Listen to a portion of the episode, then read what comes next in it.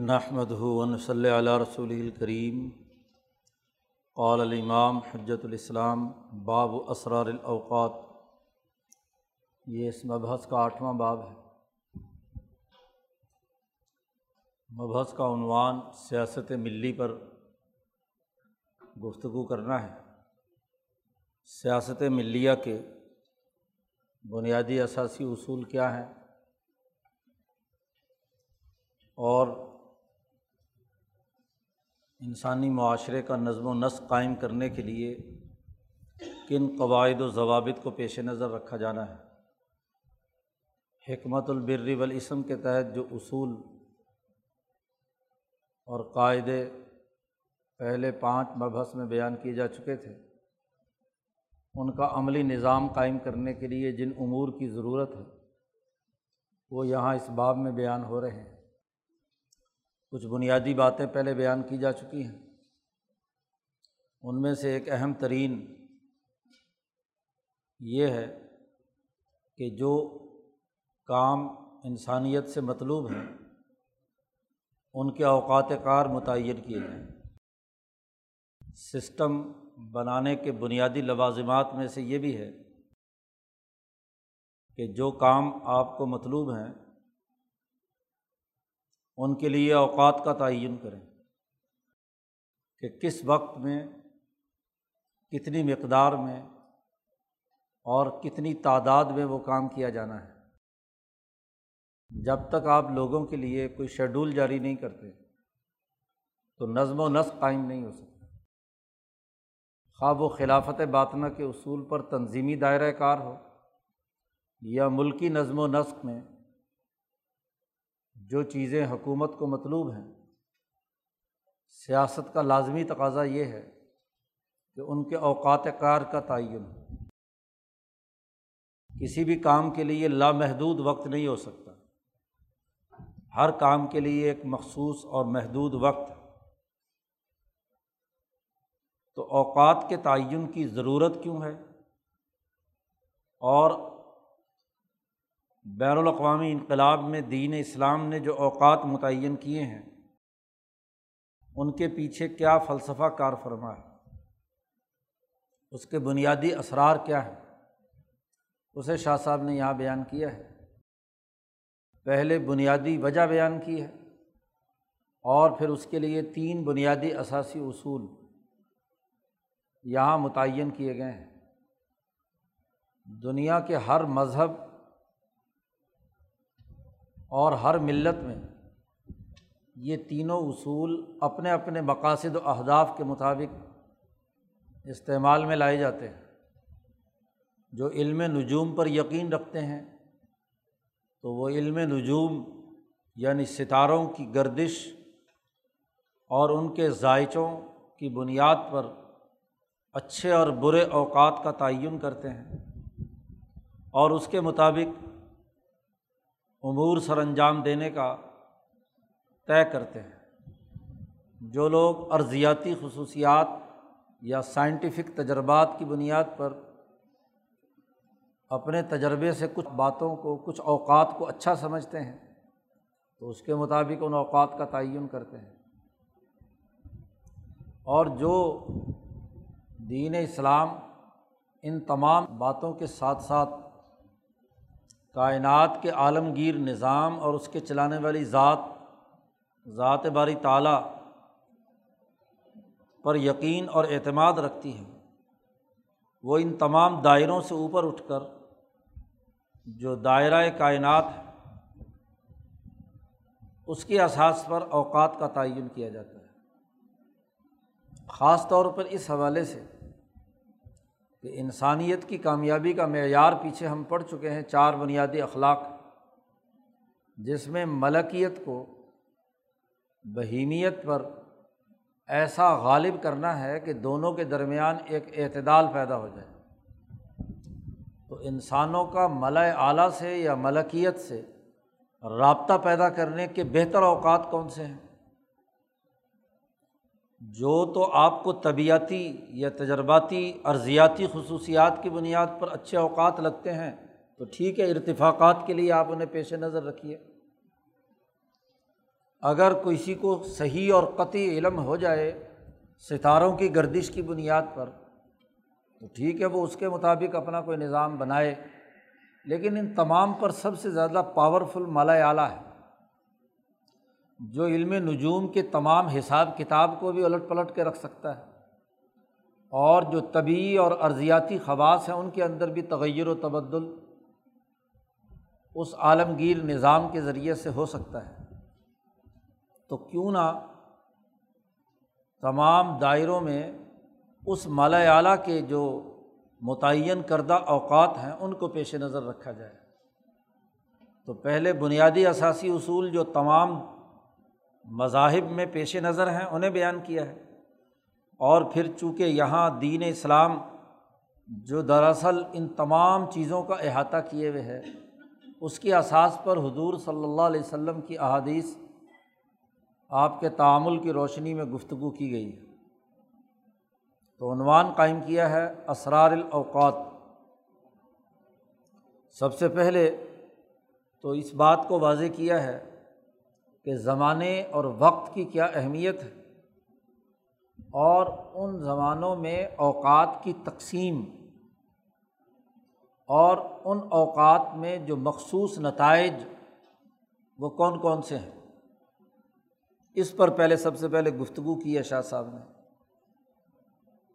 شاہ صاحب کہتے ہیں، لا تتم و سیاست العمتی اللہ بتعین اوقاتی تا آتی کسی قوم کی سیاست اس وقت تک مکمل نہیں ہو سکتی جب تک کہ اس قوم سے جو کام آپ کو مطلوب ہیں، ان کے کرنے کے جب تک اوقات متعین نہیں کرتے۔ اوقات کا تعین لازمی اور ضروری ہے کسی قوم کی سیاست اور نظم و نسق اور تنظیم قائم کرنے کے لیے۔ اب یہ کیسے طے کیا جائے؟ کہ جو کام ہمیں مطلوب ہے اس کے لیے فلاں وقت متعین کیا جائے۔ وقت تو چوبیس گھنٹے ہے سال کے تین سو پینسٹھ دن ہے ہر مہینے کے تیس دن ہیں۔ تو کس دن، کس سال، کس وقت کو متعین کیا جائے؟ یہ تعین شاہ صاحب کہتے ہیں اس میں بڑی بنیادی چیز جو ہے وہ اندازے ہیں۔ ولاصل فی تعینی الحدس اندازہ ہے، المعتمد، اور یہ اندازے تین پہلوؤں سے ہوتے ہیں۔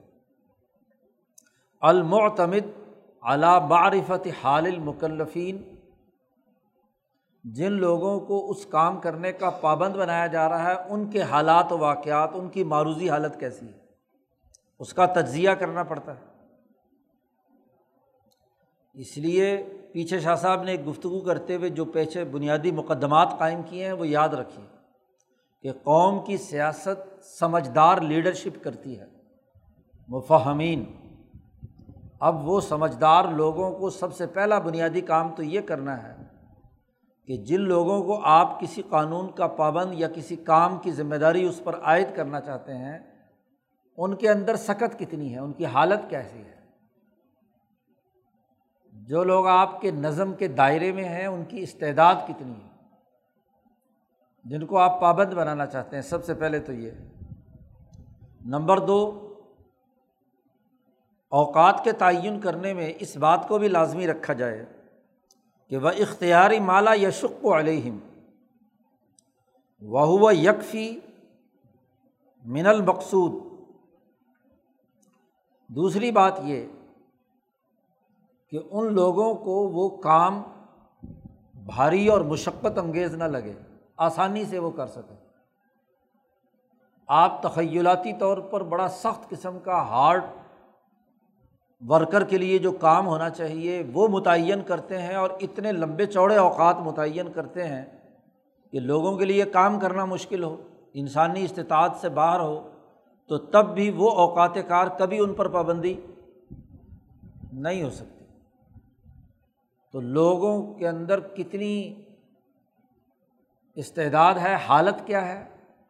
اور پھر جو وقت متعین کیا جائے، وہ ان پر مشقت انگیز نہ ہو، تکلیف کا باعث نہ ہو۔ اور تیسری بات یہ ہے کہ کام ایسے وقت میں اور اتنی مقدار میں ضرور ہو جس سے اصل مقصد حاصل ہو جائے۔ مثلاً اخبات حاصل کرنا چاہتے ہیں۔ تو ایسے وقت میں اور اتنی مقدار میں تو ضرور ہو کہ جس سے وہ اخبات کی کیفیت پیدا ہو جائے۔ یہ نہ ہو کہ مشقت سے بچنے کے لیے اس کو اتنا مختصر اور بہت معمولی سا ٹائم دیا جائے کہ جس سے اخبات کی مثلاً کیفیت ہی پیدا نہ ہو۔ کیونکہ جو اقدار مطلوب ہیں، جو ویلیوز آپ کو مطلوب ہیں، اس کے مطابق ہی آپ کو اوقات متعین کرنے ہیں، وہ مقصد حاصل کرنے کے لیے سرمایہ داری نظام میں مثلاً سرمایہ کا مفاد حاصل کرنا ہے، تو سرمایہ سے ریٹرن حاصل ہو، سرمایہ دارانہ نقطۂ نظر سے، تو وہ اس کے مطابق ہی اوقات کار متعین کرے گا۔ تو اسی طریقے سے جو سسٹم بھی اپنے جن اقدار کے مطابق نظام بنانا چاہتا ہے، اس میں ان تینوں چیزوں کا لحاظ رکھنا ہوگا، تین باتوں کا۔ لوگوں کی حالات کا علم ہو کہ کتنی ان کے اندر کیپیسٹی ہے۔ نمبر دو یہ کہ ان پر زیادہ مشقت والی بات پیش نظر نہ رکھی جائے۔ اور نمبر تین یہ کہ اس سے وہ جو بنیادی خلق یا قدر مطلوب ہے، وہ مقصد حاصل بھی ہو جائے۔ اتنا تھوڑے وقت نہ ہو کہ جس سے وہ مقصد پورا ہی نہ ہو سکے۔ تین چیزیں تو یہ لازمی ہیں۔ اسی کے ساتھ ساتھ یہ بھی لازمی ہے۔ وہ معذ علی کا ففی حکم و مصالح۔ اس کے ساتھ ساتھ اس وقت کے متعین کرنے میں ایسی حکمتیں اور مسلطیں ہیں جن کو آپ لوگ نہ بھی جانیں، لیکن جو اس کام کرنے کے، اس علم کے، جو ماہرین ہیں ان کو ضرور معلوم ہونی چاہیے، ان کے پیش نظر ہونی چاہیے۔ پالیسی بناتے وقت شیڈول بناتے وقت جو منتظمین ہیں، ان کے سامنے ان اوقات کے تعین کرنے کی حکمتیں اور مسلطیں وہ ضرور معلوم ہونی چاہیے۔ تو اس طور پر جو اوقات متعین کیے جاتے ہیں، اسی سے کسی قوم کا سیاسی نظام، سیاسی تنظیم، سیاسی اجتماعیت مکمل ہوتی ہے۔ تو یہاں سب سے پہلے اوقات کی ضرورت اور اہمیت اور وقت مقرر کرنے کے لیے جس صلاحیت اور استعداد کی ضرورت ہے، اسے شاہ صاحب نے بیان کیا۔ اور پھر بھی یہ بات واضح کی کہ وہی یا طرز و الا اصول صلاثتن یہ اوقات کے تعین کا معاملہ تین بنیادی اثاثی اصولوں پر مبنی ہے۔ خاص طور پر دین اسلام کی تعلیمات کے تناظر میں اب جب ہم اللہ سے تعلق کی بات کرتے ہیں، تو اللہ سے تعلق یا مالا اعلیٰ سے تعلق کے تناظر میں تین بنیادی اثاثی اصول دین میں پیش نظر رکھے گئے ہیں۔ قرآن حکیم میں، احادیث مبارکہ میں، نبی اکرم صلی اللہ علیہ وسلم کے عمل سے۔ شاہ صاحب نے کہا کہ سب سے پہلا اصول احدہ وہ یہ ہے۔ اب چونکہ اس اصول کو بیان کرنے کے لیے ایک تمہید باندھ رہے ہیں کہ اوقات متعین کرنے ہیں اور وقت کا تعلق نظام شمسی کے ساتھ ہے۔ جہاں سورج اور چاند ستاروں کا دائرۂ کار ختم ہو جاتا ہے، اس سے بالا ترک جو نظام ہے، بالائی نظام ہے، ظاہر ہے کہ وہاں یہ اوقات نہیں ہے جو ہمارے دن، رات یا چوبیس گھنٹے اوقات کا یا زمانے کا تعلق ہمارے نظام شمسی سے ہے۔ اب ذات باری تعالیٰ اور مالا اعلیٰ وہ اس دائرۂ نظام شمسی سے کہیں بلند ہے تو اللہ کے دین کو قائم کرنے کے لیے جو بالا تر ہے اس دائرۂ تقییدات سے، اس نظام کے جکڑ بندیوں سے، وہاں اللہ کے لیے اوقات متعین کرنا اللہ کی عبادت کے لیے یا اللہ کے تعلق کے لیے یہ ایک منطقی سوال پیدا ہوتا ہے۔ جب اللہ وقت سے ماورا ہے، تو پھر اللہ کا کام یا اللہ کو جو اخلاق مطلوب ہیں، وہ جب چاہے مرضی کر لیے جائیں۔ چلو ہم علم نجوم کی بنیاد پر اوقات کا تعین کرنا، اس کو سمجھ سکتے ہیں کہ ستاروں کی گردش اس نظام شمسی سے تعلق رکھتی ہے۔ اسی طریقے سے جو ارضیاتی یا طبی تقاضے ہیں، مادی تقاضے ہیں عرض سے متعلق، تو وہ بھی اس نظام شمسی کا حصہ ہے اس کی بنیاد پر اگر اوقات متعین کیے جائیں تو اس کی کوئی منطق بنتی ہے کہ وہ اس دائرہ یا اس دنیا سے تعلق رکھتے ہیں۔ ذات باری تعالیٰ اور اس کا مالا اعلیٰ تو ورا الورا ہے۔ وہ تو وقت کی قید سے ماورا ہے۔ اول بھی وہی، آخر بھی وہی، ظاہر بھی وہی، باطن بھی وہی، تو اس کے لیے خاص عبادت کے لیے خاص وقت کیوں؟ یہ ایک سوال پیدا ہوتا تھا۔ تو شاہ صاحب نے پہلے اس اصول کو سمجھانے کے لیے اس کی اوقات کا دین اسلام یا اللہ کے احکامات کو پورا کرنے کے لیے کیوں ضرورت ہے، اس کے متعین کرنے کی کیا ضرورت پیش آئی؟ تو اس کو سب سے پہلے دلائل کے ذریعے سے واضح کیا۔ وہ یہ کہ ان اللہ تعالیٰ و انکان متعلین عن زمان اللہ تبارک و تعالیٰ اگرچہ زمانے کے دائرے سے بہت بلند تر ہے، لاکن کا تظاہرات آیات و احادیث لیکن بڑی کثرت سے آیات اور احادیث بالکل واضح طور پر درج ذیل تین بنیادی معاملات کے اوپر متفق ہے نمبر ایک تو یہ کہ احادیث اور آیات میں کہا گیا ہے کہ اس عرض پر اس نظام شمسی کے کچھ اوقات ایسے ہیں کہ یہ تقرب الا عبادی ہی اللہ تبارک و تعالیٰ بندوں کے بہت قریب آ جاتا ہے۔ جیسا کہ آگے احادیث کا کچھ اشارہ بھی کریں گے، کچھ احادیث بھی لا رہے ہیں۔ نمبر ایک۔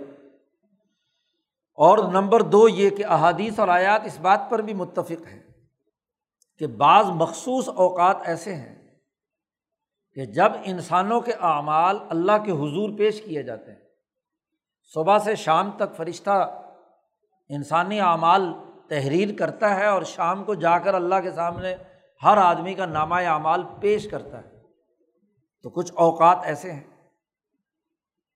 نمبر تین یہ، آیات اور احادیث اس بات پر بھی دلالت کرتی ہیں کہ بعض مخصوص اوقات ایسے ہیں جن میں اللہ پاک نے اس عرض اور اس نظام شمسی کے کچھ بڑے بڑے واقعات اور حوادث مقدر کیے ہیں، طے کیے ہوئے ہیں کہ اس وقت کے اندر یہ کام ہونا ہے، مثلاً ہزار سال بعد یہ کام ہونا ہے، پانچ سو سال بعد یہ کام ہونا ہے، یا سو سال بعد یہ کام ہونا ہے۔ تو یہ تقسیم آیات اور احادیث سے معلوم ہوتی ہے کہ موجود ہے۔ الا غیر ظالی کا من الاحوال المتجدتی اس کے علاوہ اور بہت سارے ایسے احوال ہیں جن کا تذکرہ آیات اور احادیث میں بیان کیا گیا ہے کہ حالات بدلتے رہتے ہیں۔ اگرچہ وہ اوقات خاص جن میں وہ واقعات وقوع پذیر ہوتے ہیں یا اللہ تبارک و تعالیٰ بندوں کے قریب ہوتا ہے یا انسانی اعمال حاکم مطلق احکم الحاکمین ذات باری تعالیٰ کے سامنے پیش ہوتے ہیں، اس کی اصل حقیقت تو اللہ ہی جانے۔ کیونکہ اللہ کی باتیں ہیں، اللہ کی باتیں اللہ جانے۔ اصل حقیقت تو ہم مخلوق اس عرض پہ رہتے ہوئے نہیں معلوم کر سکتے۔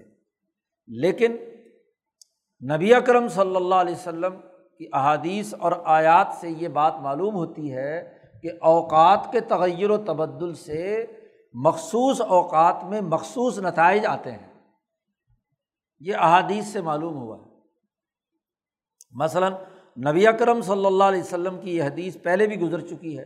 یہاں شاہ صاحب اوقات کے تعین میں اسے بیان کر رہے ہیں۔ قال رسول اللہ صلی اللہ علیہ وسلم، بخاری اور مسلم کی یہ متفق علیہ حدیث ہے۔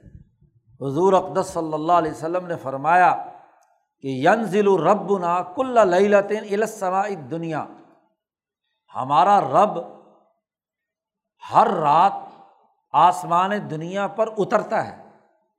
اللہ کی ایک مخصوص تجلی، شاہ ولی اللہ صاحب کی فلاسفی کے نقطۂ نظر سے دیکھا جائے تو اللہ کی ایک خاص تجلی ہر رات آسمان دنیا پر اترتی ہے۔ کب؟ حضور نے فرمایا ہین یب کا سلس آخر جب رات کا آخری تہائی حصہ ہوتا ہے، تہجد کا وقت ہوتا ہے، مغرب سے لے کر اور صبح صادق تک کے درمیانی عرصے کے اگر تین حصے کیے جائیں، تو آخری تیسرے حصے میں اللہ تبارک و تعالیٰ اس آسمان دنیا پر نزول فرماتا ہے۔ رب بنا ہمارا رب نازل ہوتا ہے، نیچے اترتا ہے۔ بخاری اور مسلم میں حضور صلی اللہ علیہ وسلم نے فرمایا، تو ایک مخصوص وقت میں اللہ کے نزول یا تقرب انسان بندوں کی طرف متوجہ ہونے کا تذکرہ کیا گیا ہے۔ اسی طرح ایک اور حدیث میں حضور صلی اللہ علیہ وسلم نے فرمایا کہ بندوں کے اعمال اللہ کے سامنے پیر کے دن اور جمعرات کے دن پیش کیے جاتے ہیں۔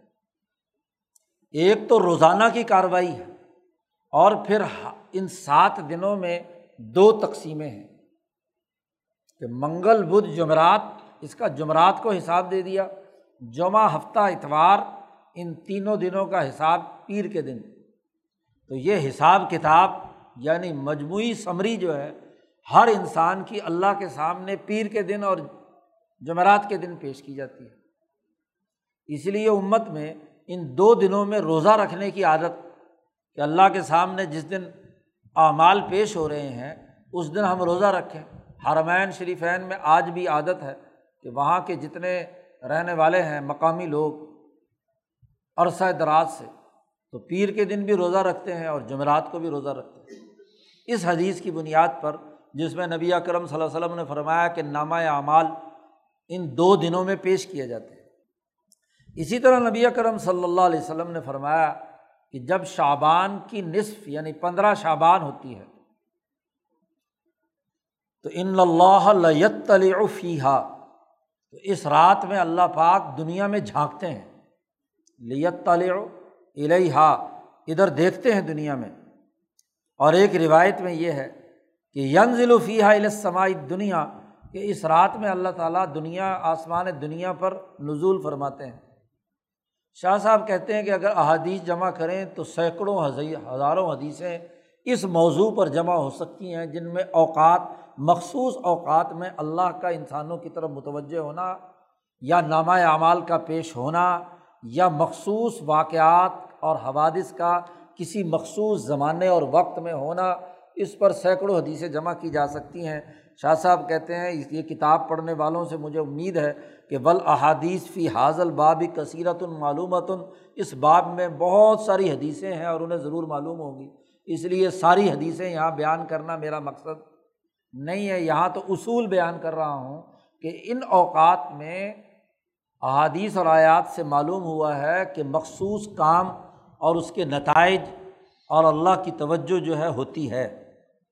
وبل جملتی ان تمام باتوں کا حاصل اور خلاصہ یہ ہے کہ فمن ضروریات دین دین کی بنیادی ضروریات میں سے یہ ہے کہ انا ہنالی کا اوقاتن کہ دین کا عملی نظام قائم کرنے کے لیے کچھ ایسے اوقات ہیں کہ یادوصفی ہا شعی امن انتشار روحانیہ فی العرض کہ ان مخصوص اوقات میں اس قرۂۂ عرض پر روحانی نظام پھیلتا ہے، مالا اعلیٰ کی قوتوں کا انتشار ہوتا ہے، موسم ہوتا ہے۔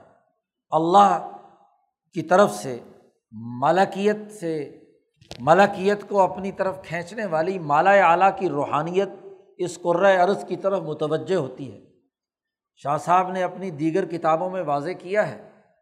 یہ ایسے ہی ہے جیسے بارش آ کر زمین میں زندگی پیدا کرتی ہے۔ تو جیسے زمین کو زندہ کرنے کے لیے پانی جو آسمان سے برسا ہے، اس نے ایک کردار ادا کیا۔ ایسے ہی امبیا کے قلوب پر نبوت یا یہ جو مالا اعلیٰ کی روحانیت ہے یہ مردہ دلوں کو، انسانی مردہ دلوں کو زندہ کرتی ہے، مخصوص اوقات میں۔ تو یہ روحانیت یہاں شرائط کرتی ہے و سرایانی قوتن مثالیتن فیحا اور قوت مثالیہ ان مخصوص اوقات میں اس قرۂۂ عرض کے تمام ہر ہر دائرے کے اندر شرائط کرتی ہے۔ بالخصوص جو انسانیت سے متعلق تجلیات اور مثالی قوتیں ہیں وہ انسانی دل و دماغ اور ان کے قلوب پر اثر انداز ہوتی ہیں۔ ان میں وہ جذب ہوتی ہیں۔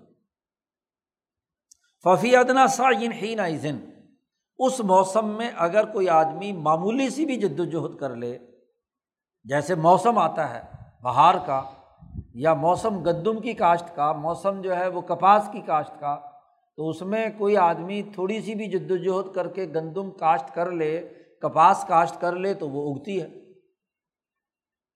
تو اسی طریقے سے یہاں بھی ہین ین فتح بابن عظیم، ایک دروازہ کھل جاتا ہے کہ جب بہیمیت ملکیت کے تابع ہوتی ہے اور یہ چاروں اخلاق جو ہیں، اچھے اور اعلیٰ دائرے کے اندر وجود میں آ جاتے ہیں، انسانی قلب میں اگر سیکھنا چاہے تو۔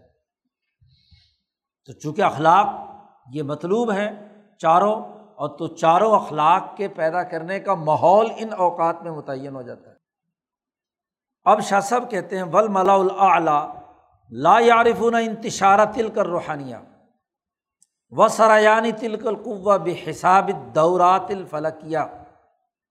مالا اعلیٰ کے فرشتے فلکیاتی گردش کے حساب کتاب کی قوت سے اس روحانیت کو نہیں پھیلاتے۔ کیونکہ مالا اعلیٰ کا دائرہ اس مالا صافل کے دائرے سے اوپر ہے۔ تو بالائی نظام ذیلی نظام سے کیسے متاثر ہوگا؟ اس کا تعلق فلکیاتی دائرے سے نہیں ہے۔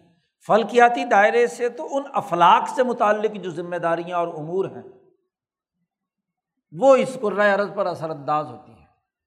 مثلاً سورج جب اپنی کوئی نہ کوئی ریڈیئیشن کرتا ہے یا مریخ اور زہرا اس میں سے کوئی تاثیر نکلتی ہے، کوئی عنصر نکلتا ہے۔ آپ نے جو عناصر دریافت کر لیے ہیں، ان میں سے کوئی ایک۔ جی تو وہ ریڈیئیشن وہ زمین آبزرو کرتی ہے ان قوتوں کے ذریعے سے جو اس کے لیے مقرر کی گئی ہیں۔ ان کا تکوینی نظام اپنا کام کر رہا ہے۔ لیکن جو مالا اعلیٰ کا دائرۂ کار ہے، وہ اس مالا صافل سے اوپر ہے۔ اور اس کی روحانیت، اس کا اپنا ایک سسٹم ہے۔ یہ تمام ارضیاتی قوتیں یا فلکیاتی قوتیں تو اس قرۂۂ ارض کی تمام طبعی تمام جو یہاں کی خصوصیات ہیں، ان پر اثر انداز ہوتی ہیں۔ اور زیادہ سے زیادہ اگر انسان پر بھی اثر انداز ہوتی ہیں تو انسان میں جو بہیمیت کا دائرہ، شعبہ ہے، جو ارضیاتی خوراک سے بنا ہے، تو زیادہ سے زیادہ اس پر اثر انداز ہوتی ہے وہ ملکیت پر اثر انداز ہونے کی صلاحیت نہیں رکھتی۔ کیونکہ ملکیت کا کنیکشن جو ہے، وہ تو مالا اعلیٰ کے ساتھ ہے۔ تو مالا اعلیٰ کی قوتیں جو ہیں، وہ براہ راست اثر انداز ہوتی ہیں ملکیت کے غلبے میں۔ اور جب ملکیت کا غلبہ آتا ہے، تو بہیمیت کی تمام تر قوتیں یا ان پر پڑنے والے ارضیاتی یا فلکیاتی اثرات تابع ہو جاتے ہیں، سرنڈر کر جاتے ہیں۔ کیونکہ جب بھی کوئی پاورفل اختیار والی طاقت اور قوت آتی ہے تو نیچے والے اختیارات والوں کا اختیار منسوخ ہو جاتا ہے۔ ڈی سی صاحب کوئی آڈر کریں تو کمشنر کے آڈر سے وہ منسوخ ہو جائے گا۔ چیف سیکرٹری کے آڈر سے کیا ہے؟ ختم ہو جائے گا۔ کوئی چیف منسٹر کسی صوبے کا کوئی آڈر کرے تو پرائم منسٹر کے آڈر سے وہ کیا ہو جائے گا؟ ختم ہو جائے گا۔ تو سورج یا چاند یا ستارہ اگر کوئی فلکیاتی اثرات کی بنیاد پر کوئی کام کا حکم دے بھی رہا ہے، تو مالا اعلیٰ کی قوت اگر اس کو منظوری دیتی ہے تو وہ عمل کرتا ہے، اور اگر وہ نہیں کرتی، اس کو بائی پاس کرنے کا حکم دیا جاتا ہے اور کسی اور قوت کو غالب کرنا چاہتی ہے۔ بس احالہ اور ہاں جی قبض کے ذریعے سے وہ کر سکتی ہے۔ اس لیے اس کا تعلق مالا اعلیٰ کی جو روحانی قوتیں پھیلتی ہیں ان کا تعلق کسی فلکیاتی حساب کتاب سے بھی نہیں ہے اور کسی تجرباتی اور سائنٹیفک طبعی تجربات اور خصوصیات سے بھی نہیں ہے۔ بلکہ اس کا تعلق ملکیت کے اس ذوق اور وجدان سے ہے۔ یہ ایک وجدانی کیفیت ہے جس کا تعلق ملکیت کے ساتھ ہے۔ وہ ملکیت جو اس روحانیت کے موجود ہونے کا ادراک کرتی ہے۔ بل بذوقی بل وجدانی بلکہ ذوق اور وجدان سے اس کا پتہ چلتا ہے کہ بے این طبیع شعین فی قلوب ہم کہ ملکی کوئی طاقت اور قوت آئی ہے اور وہ لوگوں کے دلوں پر نقش ہو چکی ہے، منقش ہو چکی ہے، اور اس کے نتیجے میں وہ لوگ ادھر اس کام کی طرف متوجہ ہیں۔ بس وہ جان لیتے ہیں اور ظاہر ہے کہ وہ جانتے، وہ مفہمین ہیں امبیا ہے یا ان کے قریب قریب جو لوگ ہیں، وہ جانتے ہیں ہنالی کا قضا ان نازل جان لیتے ہیں کہ یہ اللہ کا فیصلہ ہے، جو مالا اعلیٰ سے نازل ہوا ہے وہ انتشارن لر روحانیت ہی اور اس روحانیت کے پھیلاؤ کا سبب بن رہا ہے۔ وہ نحویز علی کا بحاذہ حول معبر ان ہو شاہ صاحب نے بڑی گہری بات کہی کہ یہ وہی ہے جو حدیث میں تعبیر کیا گیا ہے۔ ایک حدیث میں نبی کرم صلی اللہ علیہ وسلم نے فرمایا کہ جب اللہ تعالیٰ کسی آسمان پر کسی کام کا فیصلہ یا آڈر جاری کرتے ہیں قض اللہ العمر اللہ جب فیصلہ، اللہ کی عدالت فیصلہ جاری کرتی ہے اور یہ فیصلہ تبھی جاری ہوتا ہے، قضا تبھی جاری ہوتی ہے کہ اس سے پہلے کائنات کے تمام فرشتے جیسا کہ تفصیل پیچھے باب و ذکر المالا اعلیٰ میں آ چکی ہے کہ مالا اعلیٰ کی جو نمائندے ہیں وہاں، وہ آپس میں یک تسیمون آپس میں اختلاف رائے یا اپنے اپنے مطالبات پیش کر رہے ہوتے ہیں۔ ان میں اس کام سے متعلق اپنی اپنی معلومات پر تبادلہ خیال ہو چکا ہوتا ہے۔ اور سب کی باتیں سن کر جب اللہ قضا جاری کرتا ہے، اللہ جب آڈر اور فیصلہ جاری کرتے ہیں تو جیسے اللہ کا یہ فیصلہ ہوتا ہے، تو ذرابت الملائکت بے اج نہا تو فرشتے اپنے پر پھڑ پھڑاتے ہیں۔ یعنی اس فیصلے کے سامنے سرنڈر کر جاتے ہیں۔ اس کو پوری توجہ سے کیا ہے؟ خز آنند اس کے سامنے جھک کر عجز و انکساری کے ساتھ لقولی ہی اللہ کے قول، اللہ کا جب فرمان جاری ہو رہا ہوتا ہے عرش الہی سے تو تمام فرشتے جو ہیں وہ اپنے پر پھڑ پھڑاتے ہوئے ہاں جی احترام کے ساتھ اس بات کو توجہ سے سنتے ہیں۔ کیسے سنتے ہیں اور کیا کیفیت ہوتی ہے؟ اس کو حضور نے یہاں سمجھایا کہ ان سلسلۃ اعلیٰ صفوان۔ یہ جملہ یہاں شاہ صاحب لائے ہیں بس۔ بے مثل سلسلہ اعلیٰ صفوان، جیسے لوہے کی زنجیر۔ اگر اس کو صاف چٹیل پتھر پر چکنا پتھر۔ صفوان کہتے ہیں، صاف ستھرا، بالکل چکنا پتھر ہو، جس پہ کوئی چیز لڑک رہی ہوتی ہے، تو کوئی زنجیر، لوہے کی صاف پتھر کے اوپر لڑکائی جائے، تو اس کی جو آواز آتی ہے انہوں نے فرمایا جیسے اس کی آواز آتی ہے ہاں جی ایک خاص قسم کا ساز بجتا ہے۔ کچھ اسی طریقے سے کیا ہے؟ حضرت مدنی رحمۃ اللہ علیہ نے جو بخاری کی وہی والی حدیث ہے، اس میں اس کی تشریح کی ہے گونج، ایک خاص قسم کی گونج۔ جی اس زنجیر کے صاف پتھر پر ٹکرانے سے پیدا ہوتی ہے۔ تو یہ گونج ان فرشتوں سے ظاہر ہوتی ہے کہ وہ ملا اعلیٰ کے تمام فرشتے اللہ کی طرف متوجہ ہوتے ہیں۔ اور جب بھی کوئی انسان عالم غیب سے، عالم اس شہادی سے، عالم غیب میں جاتا ہے، بالائی نظام میں داخل ہوتا ہے، تو اس کے کان اس گونج کو سنتے ہیں۔ وہ اس اگلے دائرے کے اندر داخل۔ انسان کے ساتھ جب یہ معاملہ ہے ہاں جی جو امبیا اولیا صحابہ کے ساتھ ہے تو فرشتوں کا معاملہ بھی یہ ہے کہ جب وہ اللہ کی طرف اس کے احکامات کو سننے کے لیے متوجہ ہوتے ہیں، تو وہی گونج پیدا ہوتی ہے جو ہاں جی زنجیر کے پتھر پر لگنے سے پیدا ہوتی ہے۔ تو اب اس کو ایک مثال سے نبی اکرم صلی اللہ علیہ وسلم نے بیان کیا۔ تو اس کا مطلب یہ ہے کہ یہ وجدانی ذوق خود حضور صلی اللہ علیہ وسلم نے مشاہدہ کیا کہ خاص فلاں وقت میں اللہ کا نزول اور اللہ کی قضا جاری ہونے کا انسانوں پر جو اگر کوئی مثال دی جا سکتی ہے، اور ظاہر ہے کہ جو مثال بھی دی گئی ہے لئی سا کمسل ہی شعین اللہ کی بات کی کوئی مثال حقیقت میں پیش نہیں کی جا سکتی۔ یہ تو صرف انسانوں کے سمجھنے، سمجھانے کے لیے حضور صلی اللہ علیہ وسلم نے ایک مثال دی۔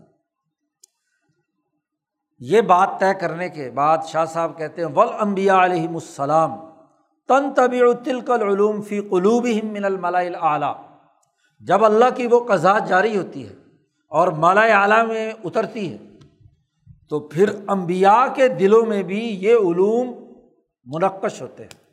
تن طبی جو کچھ وہاں آڈر اور فیصلہ ہوا، چونکہ امبیا کے قلوب مالا اعلیٰ کا حصہ ہوتے ہیں۔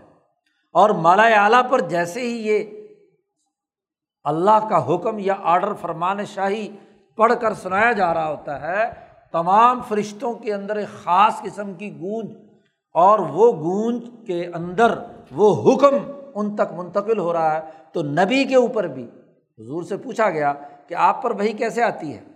انہوں نے فرمایا کہ یہی بات کہ کانہا سلسلۃ علی صفوان، اس گونج کے اندر یہ معاملہ مجھ سے میرے اوپر ہوتا ہے، کبھی اس طریقے سے اور کبھی فرشتہ سامنے آ کر بیان کرتا ہے، مختلف قسمیں بیان کی ہیں۔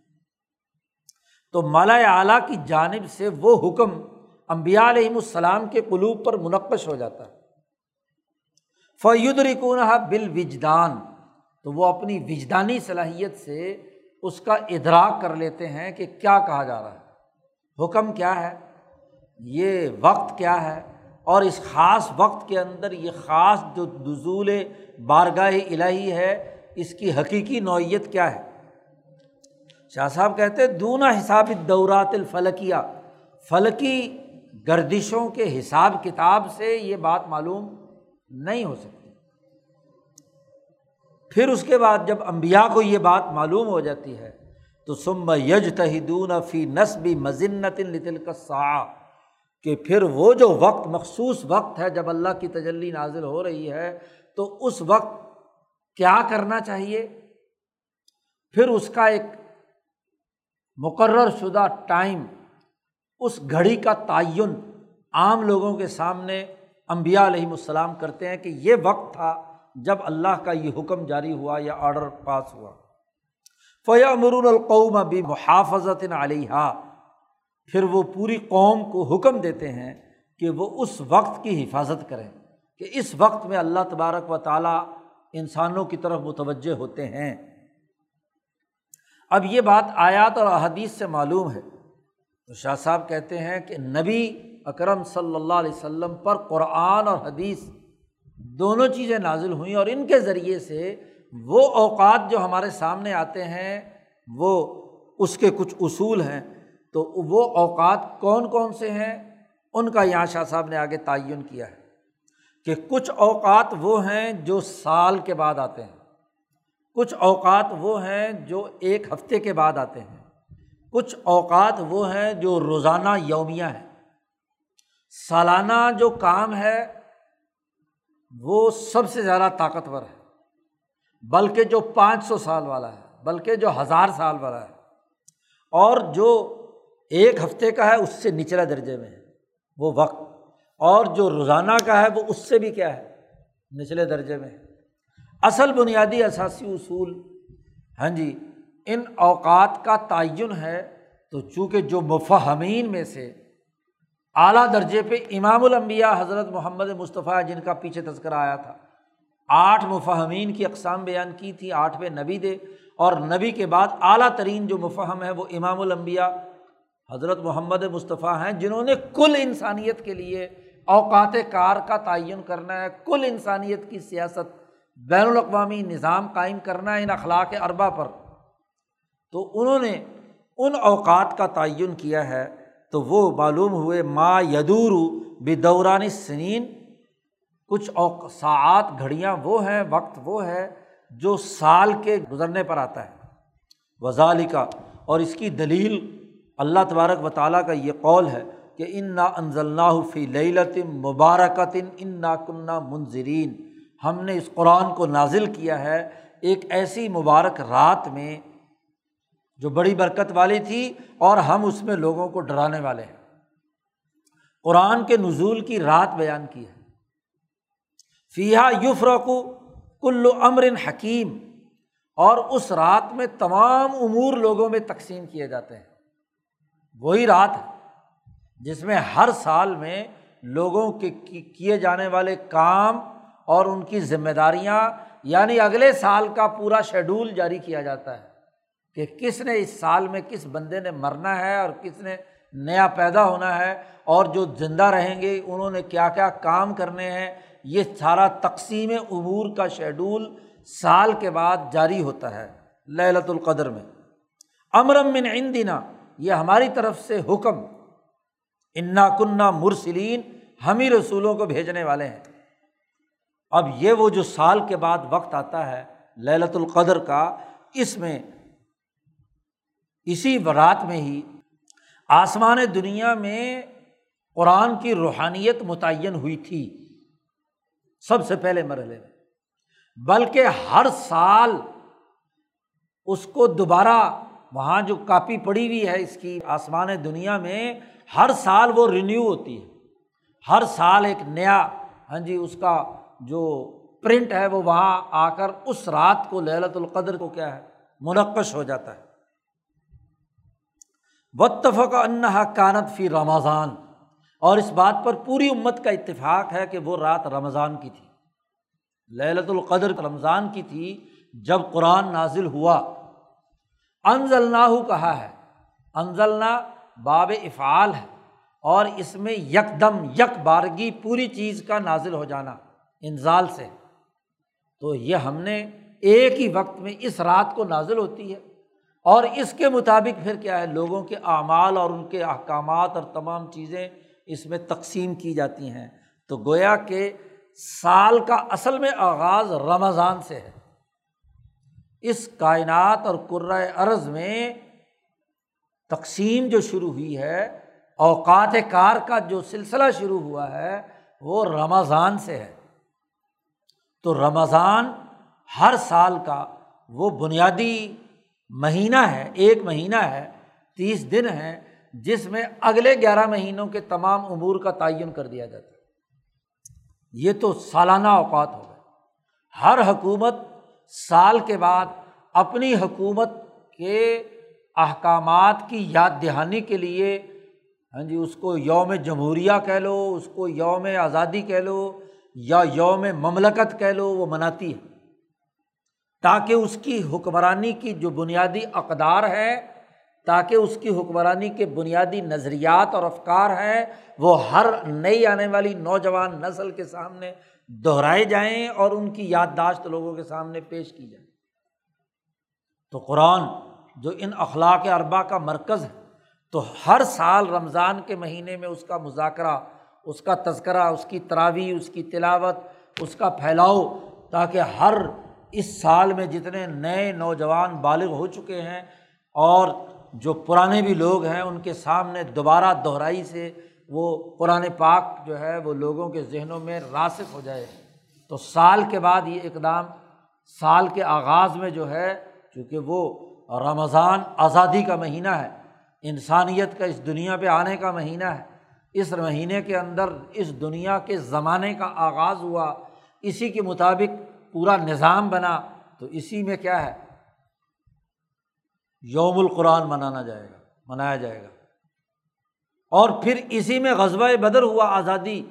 اسی میں کیا ہے؟ فتح مکہ ہوا دس رمضان کو۔ تو یہی مہینہ ہے جس میں بہت سارے کام ایک ترتیب کے ساتھ ہوئے ہیں۔ لہٰذا یہ مہینہ متعین ہو گیا۔ کہ سال کے بعد اس مہینے میں تمام امور دہرائے جائیں۔ ومنہا، دوسرے درجے کے اوقات وہ ہیں کہ جو ایک ہفتے کے بعد دوبارہ وہی دن آ جاتا ہے۔ ہاں جی ایک ہفتے کے گزرنے کے بعد۔ وائی ساعتن خفیفتن۔ اور وہ ایک ہفتے کے بعد ایک ایسی گھڑی ہے، ایسا وقت ہے، بہت چھوٹا سا، لمحہ ہے۔ ترجا فیحا جس میں یہ امید کی جاتی ہے کہ دعا ضرور قبول ہوگی۔ کہ جس میں دعا ضرور قبول ہوگی جمعے کا دن ہے اور تعات ضرور قبول ہوں گی۔ حضور صلی اللہ علیہ وسلم کی احادیث کے مطابق جیسا کہ اس کی آگے تفصیل آ رہی ہے کہ اس جمعے کے دن میں لوگ جو ہیں وہ اللہ کی طرف متوجہ ہوں تو ایک گھڑی ایسی آتی ہے کہ جس میں دعائیں بھی قبول ہوتی ہیں اور جو اطاعت اور فرما برداری اللہ کی کی جائے، نیکیاں کی جائیں، وہ بھی قبول ہوتی ہیں۔ وائزہ انتقل الناس المعاد، نہ صرف دنیا میں یہ گھڑی ہے، بلکہ اسی کے ساتھ ساتھ حدیث میں آیا کہ جب لوگ یہاں سے دنیا سے جا کر آخرت میں جنت میں پہنچیں گے، تو نبی اکرم صلی اللہ علیہ وسلم نے اس کی وضاحت کی ہے۔ حضور صلی اللہ علیہ وسلم کی ایک حدیث کی طرف یہاں شاہ صاحب نے اشارہ کیا ہے کہ حضور نے فرمایا کہ الجمعہ تو عندنا سید الیام جمعہ ہمارے نزدیک تمام دنوں کا سردار و نحن ندعو یوم القیامہ یوم المزید۔ قیامت کے دن ہم اس کو یوم المزید کے نام سے پکاریں گے۔ جبرائیل نے یہ بات نبی اکرم صلی اللہ علیہ وسلم سے کہی۔ تو نبی اکرم صلی اللہ علیہ وسلم نے جبرائیل سے کہا کل تو میں نے کہا ممبا ظالی کا کیوں؟ کیوں وہاں یوم المزید ہوگا یہ؟ قولا تو جبرائیل نے کہا لن رب کا تبارک و تعلیٰ اتخذ فل جنتی وادیم مسکن ابیز تیرے رب نے جنت میں ایک وادی بنائی ہے خاص، جو سفید مشق سے بنی ہوئی ہے۔ خوشبو بھی ہوگی اور سفید ہوگی۔ جب جمعے کا دن ہوگا، جنت میں تو تمام جنیتوں سے کہا جائے گا کہ اس وادی میں اس کے ٹیلوں پر آ کر بیٹھے۔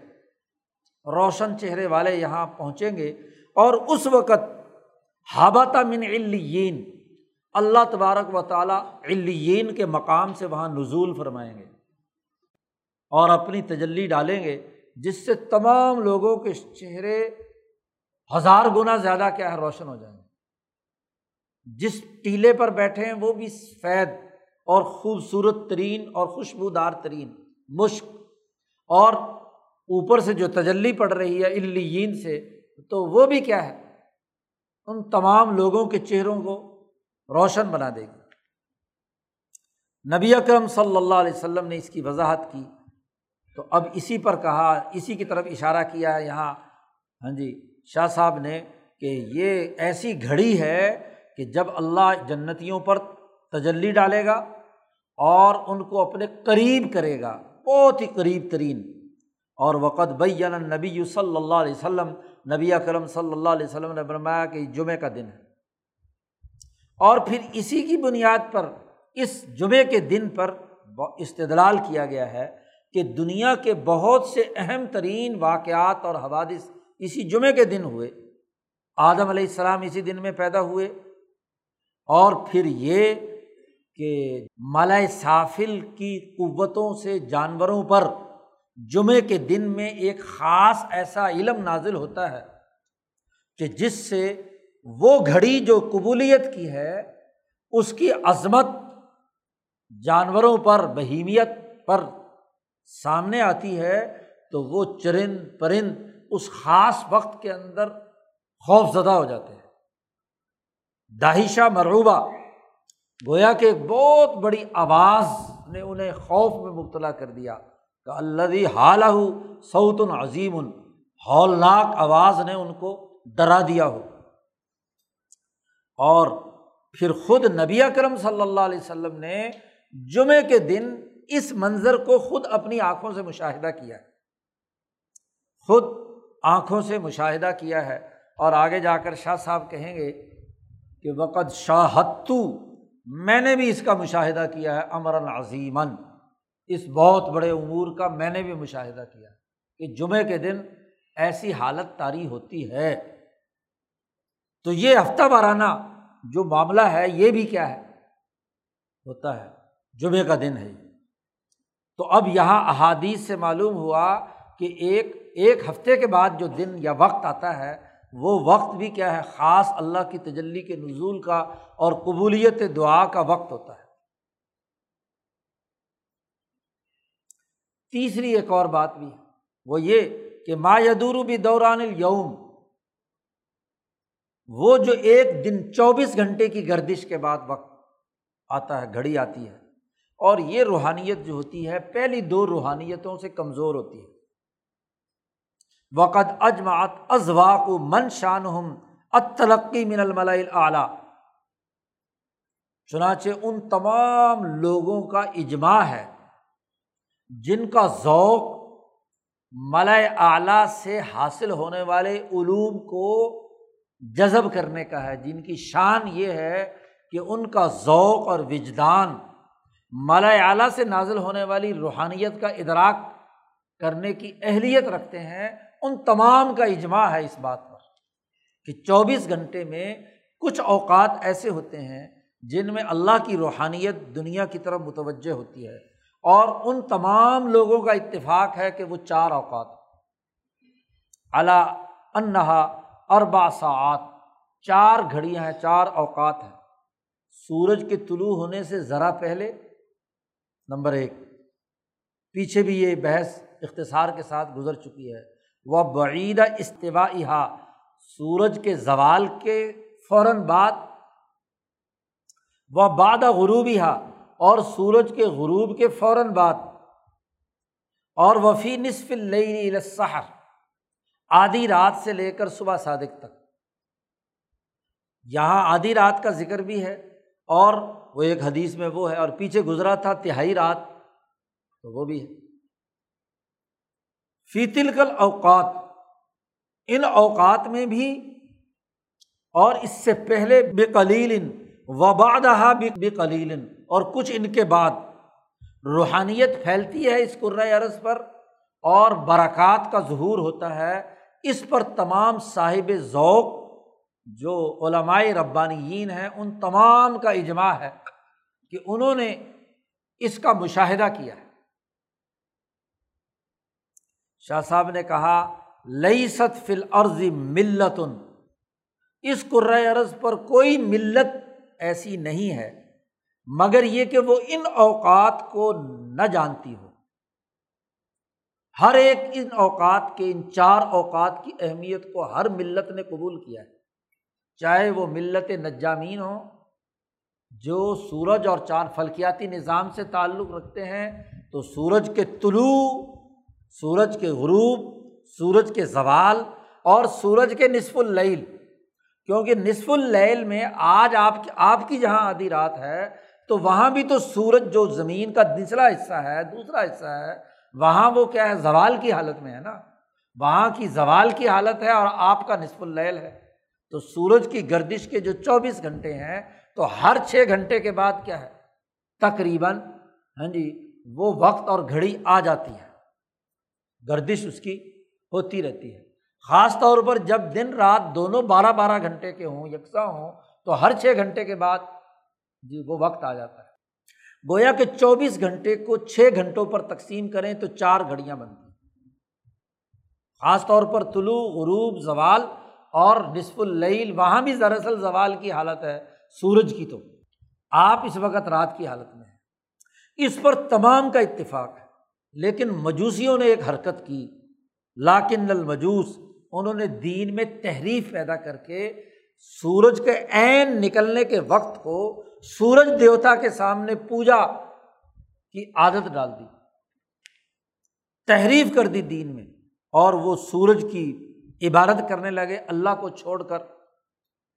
تو چونکہ یہ دنیا بھر میں ان مجوسیوں کی اس حرکت کے اثرات مرتب ہوئے تو فسد نبی یو صلی اللہ علیہ وسلم مد خلط تحریف اس لیے نبی اکرم صلی اللہ علیہ وسلم نے اس تحریف کا خاتمہ کرنے کے لیے یہ بات واضح کر دی کہ عین زوال، عین طلوع اور عین غروب کے وقت کیا ہے؟ عبادت نہ کی جائے۔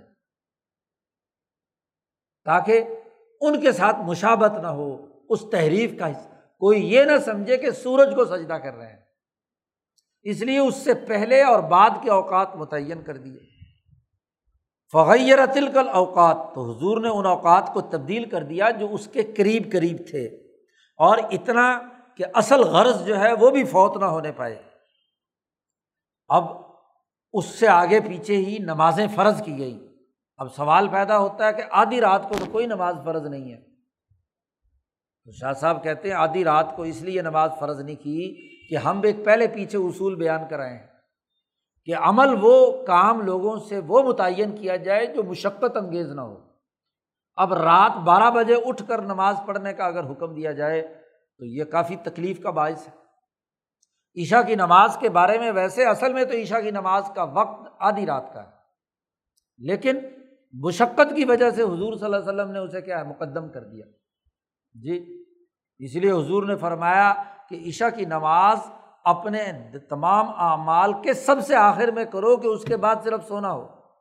اس لیے عشا کی نماز کے بعد گپاسٹنگ کرنا کس سے کہانیاں سننا، ادھر ادھر کی لا یعنی وقت ضائع کرنا ان تمام پر پابندی اسی لیے لگائی گئی کہ اگر قبل از وقت جلدی نماز عشا کی پڑھ لی تو پھر اس کے بعد جو ہے لا یعنی کام نہیں کر سکتے۔ ہاں کوئی اہم کام ہے قرآن پڑھنے کا، حجت اللہ پڑھنے کا، وہ کیا جا سکتا ہے۔ اس کے علاوہ نہیں۔ ثمر گوئی، اس سے حضور صلی اللہ علیہ وسلم نے ممانعت کی۔ ورنہ پھر اگر گپ شپ لگانے کا، تو نماز پھر سب سے آخر میں پڑھو۔ بس سونے کا وقت ہو، تو اس وقت پڑھ کر کیا ہے؟ سو جاؤ۔ ایک دن عشا کی نماز میں نبی اکرم صلی اللہ علیہ وسلم بڑی تاخیر ہو گئی۔ عورتیں، بچے سارے اونگ رہے ہیں، سب لوگ جھٹکے مار رہے ہیں، بیٹھے ہوئے مسجد نبی میں انتظار میں۔ تو حضرت عمر رضی اللہ تعالیٰ نے دیکھا کہ لوگ تو سارے کیا ہے؟ تکلیف کی حالت میں حضور نکلے نہیں ہیں۔ حضور اس رات اس رات کو مغرب کی نماز پڑھ کے کچھ تھکاوٹ تھی یا کیا، حضور صلی اللہ علیہ وسلم آرام فرمانے چلے گئے تو دس گیارہ بج گئے۔ تو حضور نے فرمایا کہ اگر ہاں جی تمہارے اوپر مشقت نہ ہوتی، حضور تشریح، عمر نے، حضرت عمر نے آواز دی کہ بچے سو رہے ہیں، عورتیں سو رہی ہیں، لوگ جو ہے نا ڈھونگ رہے ہیں۔ ہاں جی حضور کو کہ حضور تشریف لائیں، نماز پڑھائیں تاکہ کیا ہے، سوئیں جا کر۔ تو حضور تشریف لائے اور حضور صلی اللہ علیہ وسلم نے فرمایا کہ اگر مشقت نہ ہوتی تو عشاء کی نماز کو میں سب سے آخر میں پڑھنے کا حکم دیتا اور ویسے بھی آخر میں پڑھنا مستحب ہے۔ صحیح یہی، تاکہ اس کے بعد کوئی گپ شپ، کوئی ادھر ادھر کی لایانی بات نہ ہو سکے۔ اور پھر چونکہ آدھی رات کو جماعت کرانا بھی خاصا مشکل ہے، اپنے اپنے گھروں سے نکل کر آنا اور پھر جا کر سونا اور پھر فجر کی نماز کے لیے بھی اٹھنا تو اس میں حرج تھا، تکلیف تھی۔ تو اس لیے اس کو کیا ہے؟ ہاں جی اس کو آخ نصف العل میں فرض نہیں کیا گیا اور کہا کہ جی مغرب کے بعد جیسے عشاء کا وقت ہو جائے تو ٹھیک ہے، پڑھ سکتے ہو نماز۔ وقت صح عن نبی صلی اللہ علیہ وسلم۔ نبی اکرم صلی اللہ علیہ وسلم سے یہ حدیث بالکل صحیح طور پر مروی ہے کہ آپ صلی اللہ علیہ وسلم نے ارشاد فرمایا کہ ان نفل لسا رات کے اوقات میں ایک ایسی گھڑی آتی ہے، ایسا گھنٹہ آتا ہے کہ لا یوافق عبد المسلم کہ کوئی بندہ اس وقت کھڑے ہو کر جس کو اللہ توفیق دے مسلمان بندہ، جب بھی اللہ سے کسی بھی بھلائی کا سوال کرتا ہے یس اللہ تعالیٰ فی ہا اس وقت میں جب اللہ سے سوال کرتا ہے خیرن من امرت دنیا اول آخرہ بل آخرہ دنیا کا کوئی کام ہے یا آخرت کا کام ہے؟ جب بھی اس رات کی اس گھڑی میں وہ سوال کرتا ہے تو اللہ آتا یا اللہ تبارک و تعالیٰ اس کو وہ ضرور عطا فرماتے ہیں۔ اور حضور نے فرمایا کہ یہ ہر رات میں یہ لمحہ آتا ہے۔ نصف اللیل سے لے کر آدھی رات سے لے کر فجر تک ہر لمحہ وہ ایک گھڑی آتی ہے کہ جب جو بھی دعا مانگے وہاں اللہ کے سامنے تو ضرور اسے عطا کیا جاتا ہے۔ اسی طرح نبی اکرم صلی اللہ علیہ وسلم نے فرمایا کہ سب سے افضل ترین رات آدھی رات کی نماز ہے۔ لیکن معاملہ یہ ہے کہ وہ کلیل الفاعل اس کے کرنے والے بڑے تھوڑے ہیں۔ آدھی رات کے بعد تہجد کی نماز پڑھنے والے بڑے تھوڑے ہیں، لیکن یہ سب سے افضل ترین نماز۔ اسی طرح حضور صلی اللہ علیہ وسلم سے سوال کیا گیا کہ ایت دعائی اسما کون سی دعا سب سے زیادہ سنی جاتی ہے؟ اللہ تعالیٰ کس کو سب سے زیادہ کس دعا کو سنتے ہیں؟ تو حضور نے فرمایا جوف اللیل، رات کے پیٹ میں یعنی رات کے اندھیرے میں، رات کے نصف کے بعد جو آدمی اٹھ کر دعا مانگتا ہے، وہ دعا جو ہے سب سے زیادہ سنی جاتی ہے۔ اسی طرح نبی اکرم، یہ تو رات کے بارے میں، نصف اللیل کے بارے میں آ گیا۔ وقالفی سات زوال نبی اکرم صلی اللہ علیہ وسلم نے زوال کی گھڑی کے بارے میں فرمایا کہ انہا ساعتن، یہ زوال کی ایک ایسی گھڑی ہے کہ اس وقت آسمان کے دروازے کھول دیے جاتے ہیں۔ تف تحفیہ ابواب السما فحب میں یہ پسند کرتا ہوں کہ میرا جیسے ہی دروازے کھلیں تو زوال کے فوراً بعد میرا جو عمل سب سے پہلے اس دروازے سے داخل ہو، وہ عمل صالح ہونا چاہیے۔ اچھا عمل ہونا چاہیے۔ چار رکعت جو مصنون ہے ظہر کی نماز کی اس کو حضور نے فرمایا کہ میں یہ چار رکعت پڑھتا ہوں تاکہ میرا عمل یہ دروازہ کھلتے ہی ٹھک اندر داخل ہو جائے۔ تو چار سنتیں اسی وجہ سے مصنون قرار دی گئی اسی طریقے سے وہ نبی کرم صلی اللہ علیہ وسلم نے فرمایا کہ دن کے فرشتے رات کے فرشتوں کے آنے سے پہلے چلے جاتے ہیں۔ تصعد الہی قبل ملائکت اللیل۔ اور رات کے فرشتے وہ اوپر چلے جاتے ہیں دن کے فرشتوں کے آنے سے پہلے۔ تو یہ جو آخری وقت ان کے جانے کا ہے، تو دن کا غروب اور دن کا طلوع۔ تو آخری جاتے جاتے جو نامہ اعمال میرا لے کر جائیں، وہ کون سا ہونا چاہیے؟ نیک۔ اس لیے فجر کی نماز کا آخری وقت تک، ہر آخری لمحے تک نماز فجر کی کیا ہے وہ؟ افضل ترین وقت کے طور پر پڑھی جاتی ہے۔ اس میں کسی کمی نہیں ہوتی۔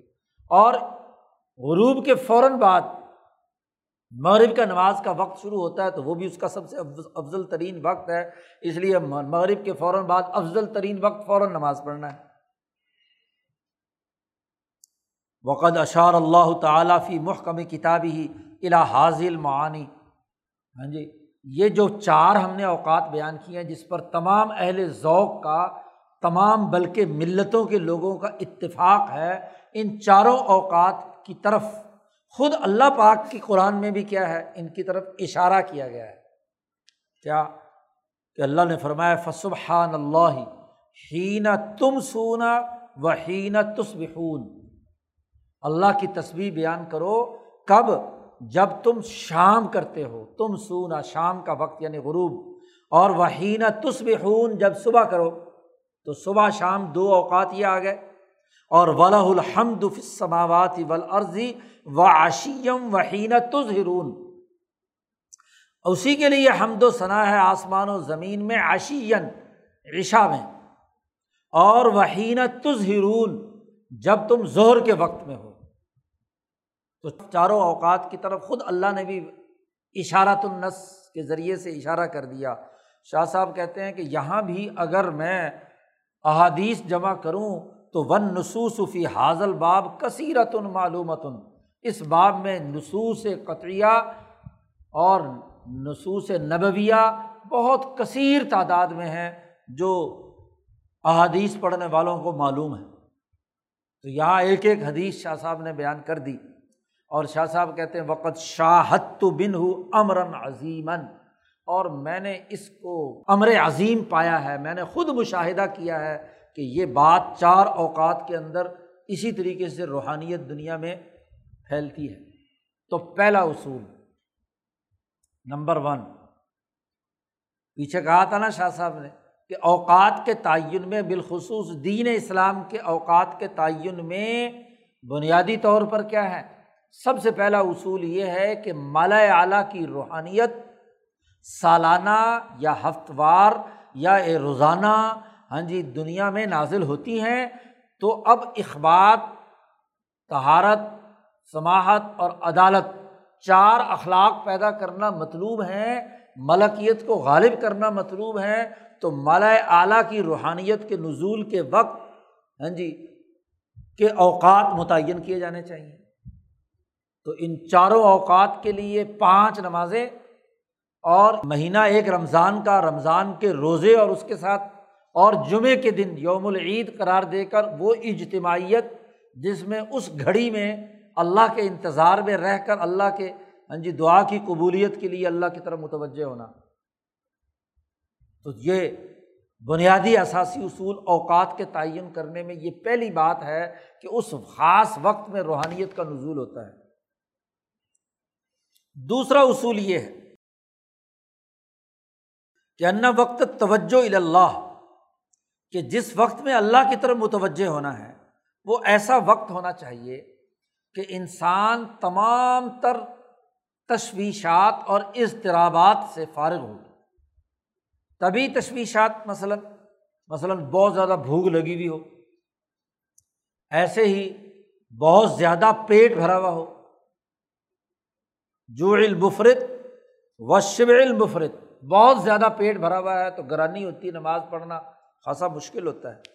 یا بہت زیادہ نیند کا غلبہ ہو۔ جی اسی طریقے سے یا بہت زیادہ تھکن انسان پر ہو، کام کاج کر کے تھک چکا ہو، اکتاہٹ ہو رہی ہو۔ اور یہ کہ آدمی کیا ہے، اس کو کوئی بول و براز کی حاجت ہے، پیشاب کا تقاضا ہے، تو توجہ تو ساری ادھر لگی رہتی ہے۔ یا بیت الخلاء جانے کا تقاضا ہے تو توجہ تو ادھر لگی رہتی ہے۔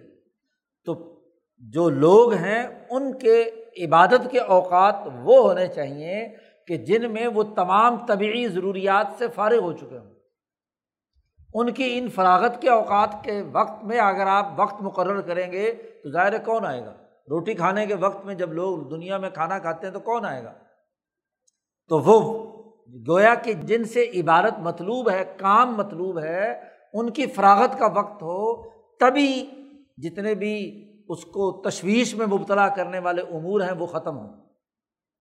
عام طور پر۔ اور ایک اور بات بھی بیان کی۔ ول خیالیہ تشویشات طبعیہ سے بھی فارغ ہوں اور تشویشات خیالیہ سے بھی۔ خیال کو جو منتشر رکھنے والی باتیں ہیں۔ مثلاً کا امتلاع اسمعی بال اراجیف و لغت وہ وقت، وہ اوقات یا وہ انسان اس وقت میں گانے بجانے اور لغ اور فضول باتوں سے، کے سننے کی وجہ سے خیالات اسی ڈھول ڈھمکے پر ٹھمکا لگانے کے لیے لگے ہوئے ہیں۔ خیالات میں خرابی پیدا ہے نا؟ جی۔ سننے سے کیا ہے؟ خیال غلط آ رہے ہیں۔ تو جب خیالات کا سننے کے نتیجے میں غلط اثر ہو رہا ہو تو وہ اس وقت کام کر سکے گا۔ ایک آدمی جو دفتر میں بیٹھا ہوا کام کرنا، جہاں توجہ اس کو فوکس کرنی ہے، تو توجہ تو اس کی کان میں لگا ہوا آج کل موبائل کے ذریعے سے کیا ہے؟ خود مصیبت خرید لی۔ پہلے تو یہ کچھ بھی نہیں ہوتا تھا۔ ہاں جی کوئی گرام فون ہوتا تھا، گھر میں جا کر کہیں سنتے تھے، یا کوئی کنجری کا مجرا ہوتا تھا تو اس کے لیے وقت نکال کر جاتے تھے۔ دفتر کے اندر کام نہیں ہو سکتا تھا۔ اب تو دفتر میں، گھر میں، سونے کے وقت میں بھی چونکہ رات کوئی فراغت ملتی ہے تو جا کر کیا ہے، واٹس ایپ چیک کرنے ہوتے ہیں تو وہاں کوئی گانا آ گیا یا کوئی اور چیز آ گئی یا آگے ایک اور بات کہی ول بسر یا آنکھوں کے سامنے مختلف شکل و صورتیں گھوم رہی ہیں۔ بسور المختلف تھی ول الوان المشوشتی۔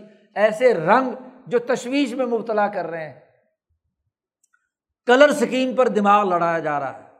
کپڑوں کی کیا، گھروں کی کیا، عورتوں کی کیا، مردوں کی کیا ہاں جی چیزوں کی۔ اور پھر ہاں جی جو پیشکش آپ کے پاس آئی ہے، اس میں بھی اس پر غور و فکر، شکل و صورت، رنگ، روغن، آواز، چال، ڈھال ہاں جی کوئی وزیر اعظم صاحب خطاب کر رہے ہیں تو ان کی چال ڈھال پر تبصرے، خیالات متاثر ہیں، خیالی تشویش ہے۔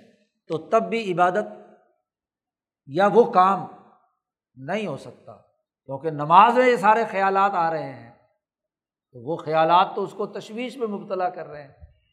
تو ایسے وقت میں ان تمام تشویشات سے فارغ ہونا بھی لازمی ہے۔ وزال کا مختلف بھی اختلاف العادات۔ اور یہ جو تشویشات ہیں، یہ عادات کے مختلف ہونے سے مختلف ہو سکتی۔ کسی آدمی کی عادت کس وقت کی ہے، کسی کی کس وقت کی یا کھانے کی، پینے کی ہاں جی بیت الخلاء آنے جانے کی وغیرہ وغیرہ۔ لاکن یوں تو بہت کچھ ہو سکتا ہے، ہر آدمی کی یا ہر علاقے کی الگ الگ ہو سکتی ہیں، لیکن جب آپ بین الاقوامی سطح پر تمام لوگوں کے لیے اوقات کار متعین کر رہے ہیں، تو کم از کم وہ جنرل اوقات جو دنیا بھر کے تمام انسانوں میں گویا کہ طبی اور فطری ہیں، وہ نہیں ہونے چاہیے۔ لعربی ہم و آجمی ہم و مشارکاتی ہم و مغارباتی ہم مغربی ہوں یا مشرقی ہوں، عربی ہوں یا اجمی ہوں، جو طبعی طور پر جہاں ہیں، تو ان میں نہیں ہونا چاہیے۔ اور ولدی یلیق، اور وہ ایسی بھی اوقات ہوں کہ جن کو نوامی سے کلیا میں ایک دستور کے طور پر مقرر کیا جا سکتا ہے۔ تو عام طور پر کھانے کے اوقات سورج نکلنے کے بعد ہوتے ہیں، ناشتہ اس وقت ہونا ہے۔ تو سورج نکلتے ہیں کہ فوراً بعد نماز کوئی عبادت فرض نہیں کی گئی۔ اس سے پہلے پہلے فارغ ہو گئی۔ یہ گویا کہ دنیا بھر میں تمام لوگوں کا ناشتے کا جو اصول ہے، وہ سورج نکلنے کے بعد ہی ہے۔ اسی طریقے سے زوال کے بعد یعنی زہر کا وقت بھی اگر کھانا ہے، اول تو صبح شام ہی کھانا ہوتا تھا۔ اسی طرح مغرب کے بھی بعد جا کر آدمی لوگ کھانا کھاتے ہیں۔ تو دنیا میں یہ کھانے کے اوقات یعنی طبعی تشویش کے اوقات جو ہیں وہ نہیں ہیں، جو عالمگیر نظام مقرر کیا گیا ہے۔ ولدی یعد مخالف ہو اب کوئی فرد یا کوئی قوم اگر ان اوقات کی مخالفت کرتا ہے، جیسے پاکستانیوں نے اوقات ہی بدل لیے۔ رات کا کھانا گیارہ بجے، صبح کا ناشتہ بھی گیارہ بجے، اور دوپہر کا کھانا چار بجے۔ تو شاہ صاحب کہتے ہیں وہ ہوا کشی ان نادر وہ کوئی نادر قسم کے لوگ ہو سکتے ہیں۔ جنہوں نے اپنے کھانے کے اوقات بدل لیے ہیں، ورنہ دنیا بھر کے مسلمہ جو کھانے کے اوقات ہیں، وہ وہی ہیں۔ فجر کے اندر فوراً بعد چین میں چلے جاؤ، افریقہ چلے جاؤ، امریکہ چلے جاؤ، ناشتہ فوراً کر کے چھ، سات، آٹھ بجے دفتر میں ہوتے ہیں۔ یہاں صاحب لوگ اٹھتے ہی گیارہ بجے ہیں اور گیارہ بجے ناشتہ کرتے ہیں۔ دکان کھولتے ہیں۔ تو لیکن وہ نادر قسم کے لوگ ہیں، بس۔ ان کو یہی کہا جا سکتا ہے۔ تو وہ وقت کون کون سے ہیں کھانے پینے کے؟ حول غدوا و دلجا وہ صبح اور شام۔ بس۔ دلجا یا تو مغرب سے ذرا پہلے۔ پرانے دیہاتیوں کا تو اصول تھا کہ مغرب سے پہلے پہلے کھانے سے فارغ ہو جاتے تھے۔ مغرب کے بعد کیا ہے؟ اپنا نماز پڑھی اور بس ٹائم ہوا عشا پڑھی اور سو گئے۔ اور یہاں مغرب کے وقت تو بیچارے کھانا کھاتے ہیں، دوپہر کا۔ شادی میں ہاں جی دوپہر کا وقت لکھا ہوتا ہے تو چار پانچ بجے سے پہلے پہلے کیا ہے، فراغت نہیں ہوتی۔ وہ تو اب شادی ہال والوں نے کہہ دیا کہ چار بجے ہم نے ختم کرنا ہے، اگلے فنکشن کی تیاری کرنی ہے تو تب مجبوری ہے، ورنہ تو اس سے پہلے کیا تھا، پانچ چھ بلکہ مغربی ہو جاتی تھی۔ شاہ صاحب کہتے ہیں بل انسان یہ تھا جو الا مسقلا انسان محتاج ہے کسی سیکل کرنے والے ریگ مار کا کہ اس کے دل سے رنگ اتارتا، زنگ اتارتا رہے۔ تو ذیل و انحز رین ہاں جی اس کے دلوں کا زنگ اترتا رہے۔ باد تبکن ہی من نفس ہی تاکہ وہ اپنے نفس پر متوجہ ہو کر رنگ اتارے۔ اور وزال کا ایزا آوا الا فراشی ہی اور یہ اسی وقت ہو سکتا ہے کہ جب وہ اپنی تمام تشویشات سے فارغ ہو کر اپنے بسترے پر جائے اور وہ مالا لنوم اور سونے کے لیے تیار ہو جائے۔ اور یہ تبھی ہوگا کہ جب سونے سے پہلے واٹس ایپ نہ دیکھے۔ آگے آ رہا۔ والد علی کا۔ نہن نبی یو صلی اللہ علیہ وسلم۔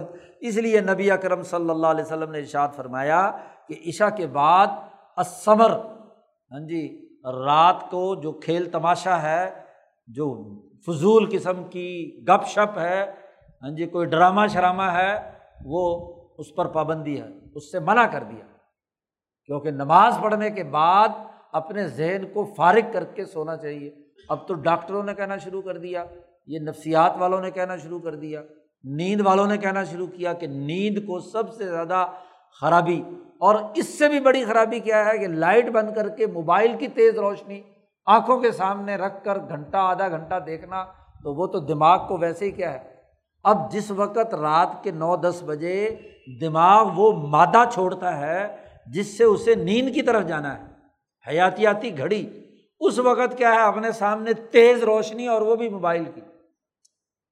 ہاں جی وہ جو آنکھوں کو نقصان نہ پہنچانے والی سورج کی ہلکی روشنی پیلی ہاں جی اس وہ بھی نہیں، وہ بڑی تیز روشنی جو ہے، وہ دماغ کو ایکٹیو کر دیتی ہے اور اس کے دماغ کے وہ جو ہاں جی اس میں سے نکلنے والا وہ مادہ ہے، سونے والا وہ ختم کر دیتی ہے، اس لیے اس کے بعد لیٹتے بھی آنکھیں بند کر تو کروٹیں بدلتے رہتے گھنٹہ دو گھنٹے تو۔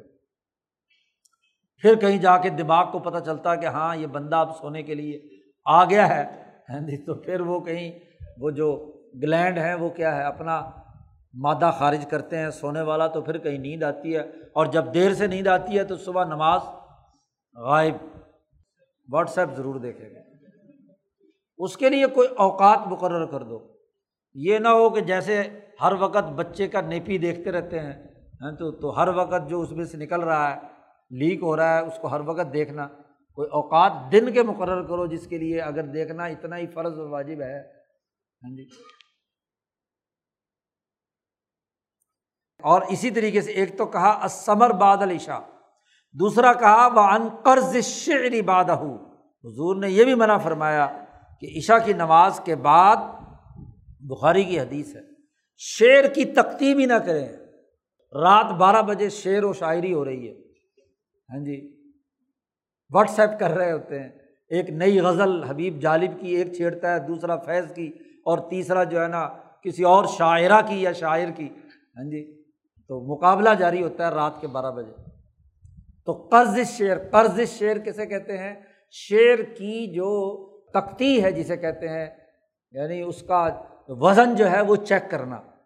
جی فائلاتن فائلاتن فائلاتن۔ اس کی بنیاد پر جو اس کو علم و عروض کہتے ہیں عربی میں۔ تو شعر بھی تو کسی قافیے، کسی ردیف، تو اس قافیے ردیف پر کی تختی کرنا۔ جب کسی نے ایک کافیہ پھینکا تو دوسرا کافیہ آ گیا۔ ہاں جی تیسرا آ گیا۔ تو ویلے فارغ کچھ ہے، کام نہیں ہے۔ تو قرض شعر سے بھی منع کیا۔ ہے بھائی، رات اللہ میاں نے سونے کے لیے بنائی ہے۔ تو صبح کو تحجد کی دو رکعت پڑھ کے اس وقت شروع ہو جاؤ۔ اس وقت بھی تو دیکھا جا سکتا ہے واٹس ایپ۔ شاہ صاحب کہتے ہیں بس سیاست العما امت کی سیاست اس کے بغیر مکمل نہیں ہو سکتی۔ کہ ہر کچھ زمانے کے بعد مطلوبہ کام کرنے کا انہیں پابند بنایا جائے۔ ورنہ تو بھول جائیں گے۔ تو ہر چھ گھنٹے کے بعد ان کو نماز پڑھنے کا روزانہ یا چار گھنٹے کے بعد، آگے وہاں جو تقسیم شاہ صاحب نے کی تھی، وہ تو اگر صلاحت الضحا بھی ہو تو پھر وہی تین گھنٹے کا فرق بنتا ہے۔ چھ کو آگے تقسیم کریں کہ تین گھنٹے بعد اثر پھر تین گھنٹے بعد مغرب، پھر تین گھنٹے بعد کیا ہے؟ عشا تو ہر کچھ عرصے کے بعد اسے دوبارہ یاد کرایا جائے۔ یہاں تک کہ اس نماز کا باقی اوقات میں بھی انتظار کریں اور اس کو کرنے کی تیاری کریں، استعداد پیدا کریں اور اس کا رنگ اپنے اوپر قبول کریں اور اس کا نور جو ہے اس سے اپنے اوپر جذب کریں۔ صبابہ بہائیں، بعد یف فی حکم صلاحی نبوی نماز کے بعد اگر کوئی تصویر پڑھتے ہیں، مسجد میں بیٹھتے ہیں یا انتظار کرتے ہیں، تو یہ فیت حق کا کو استیاب و اکثر الاوقات تاکہ زیادہ سے زیادہ اوقات ان بنیادی اخلاق کے حصول کا ذریعہ بن جائے اگرچہ تمام اوقات کا احاطہ کرنا تو ممکن نہیں، لیکن کچھ اوقات میں کرتے رہیں گے تو یادداشت برقرار رہے گی۔ اور شاہ صاحب فرماتے ہیں وقت جربنا۔ ہم نے اس بات کا بڑا تجربہ کیا ہے کہ ان نائم سونے والا اگر رات کو یہ عزم کر کے سوئے کہ تحجد میں اس نے ضرور اٹھنا ہے۔ اعلیٰ عظیمت قیام لئی لی رات کو اٹھنے کے عزم کے ساتھ اگر سونے والا سوئے تو لا یت غل غلو فن نومل بہیمی وہ کبھی بھی جانوروں والی نیند نہیں سوئے گا۔ جانور جیسے سوتے ہیں، بے سد، جسے کہتے ہیں گھوڑا بھیج کر سونا۔ غفلت کی نیند کبھی نہیں سوئے گا۔ جی وہ یعنی غرق نہیں ہو جائے گا اسی نیند کے اندر۔ نیند کے مزوں میں غرق نہیں ہو جائے گا۔ اور یہ بات بھی بڑی طے شدہ ہے کہ جس آدمی نے اپنے خیال کو کنٹرول کر کے اپنی زندگی کے امور میں مہذب بنا لیا اعلیٰ ارتفاق دنیاوی دنیا میں کے کسی مفید کام اور ارتفاق کے صالح کے لیے رزق حلال کمانے اور کوئی ذمہ داریوں کو نبھانے، ملک اور قوم کی سیاست کرنے، ان کی مینجمنٹ اور نظم و نسق کو قائم کرنے کے لیے اپنے خیال کی فکر اپنے اوپر طاری کر لی۔ وہ اعلیٰ محافظتی وقتی صلاطن اور اقترابات کے لیے نماز کے اوقات کی حفاظت اس نے کر لی۔ او وردن کوئی ایسا وظیفہ یا ورد جو اس نے ارادہ کیا ہے کہ کبھی فوت نہیں کروں گا، روزانہ پڑھوں گا، جو اس نے بیت کرتے وقت حلف اٹھا لیا کہ وہ ضرور استغفار، درود شریف اور تیسرے کلمے کا ورد کرے گا۔ تو جس نے اپنے خیال کو ان تین باتوں پر تقسیم کر لیا۔ کہ دنیا میں اچھے ارتفاقات قائم کرنے کے لیے کچھ وقت خرچ کروں گا، نماز پانچوں اوقات بلکہ تہجد بھی پڑھنے کے لیے اخترابات کا کام بھی کروں گا اور کوئی ایک ورد اور وظیفہ اس نے اپنے لیے مقرر کر دیا اور ظاہر ہے کہ وہ وظیفہ جو خود نبی اکرم صلی اللہ علیہ وسلم نے امت کو تلقین کیا ہے، یہ تینوں وظیفے، تو لا یتجرد البہیمتی ایسا آدمی کبھی بھی حیوانیت کی سطح پر اتر کر نہیں آئے خالص جانور کبھی چوبیس گھنٹے بھی حتیٰ کہ سوئے گا بھی تو جانوروں کی طرح نہیں سوئے گا۔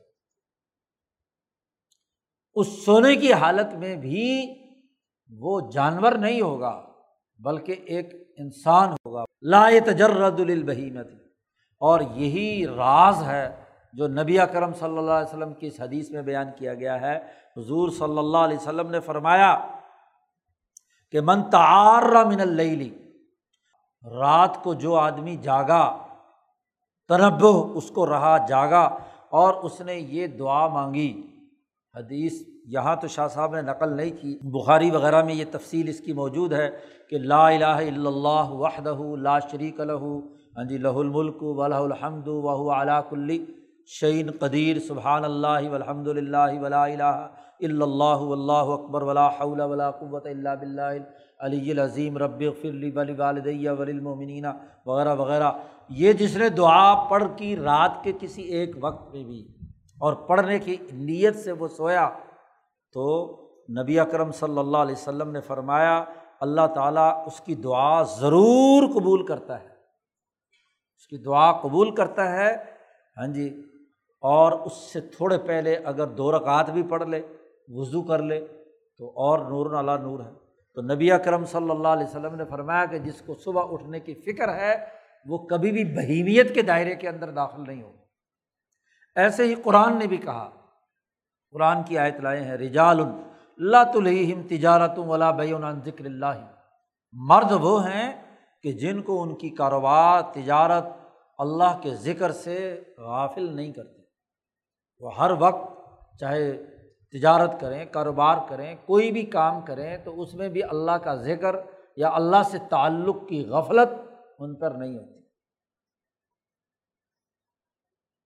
ویسل ہو انجوج الفصل بین کلی وقت ہی نہیں اب یہ بھی ضروری ہے کہ ہر دو وقتوں کے درمیان کم از کم رب النہار، دن کا جو چوتھائی حصہ، اور دن کے اگر بارہ گھنٹے ہیں تو چوتھائی حصہ تین گھنٹے بنتا ہے۔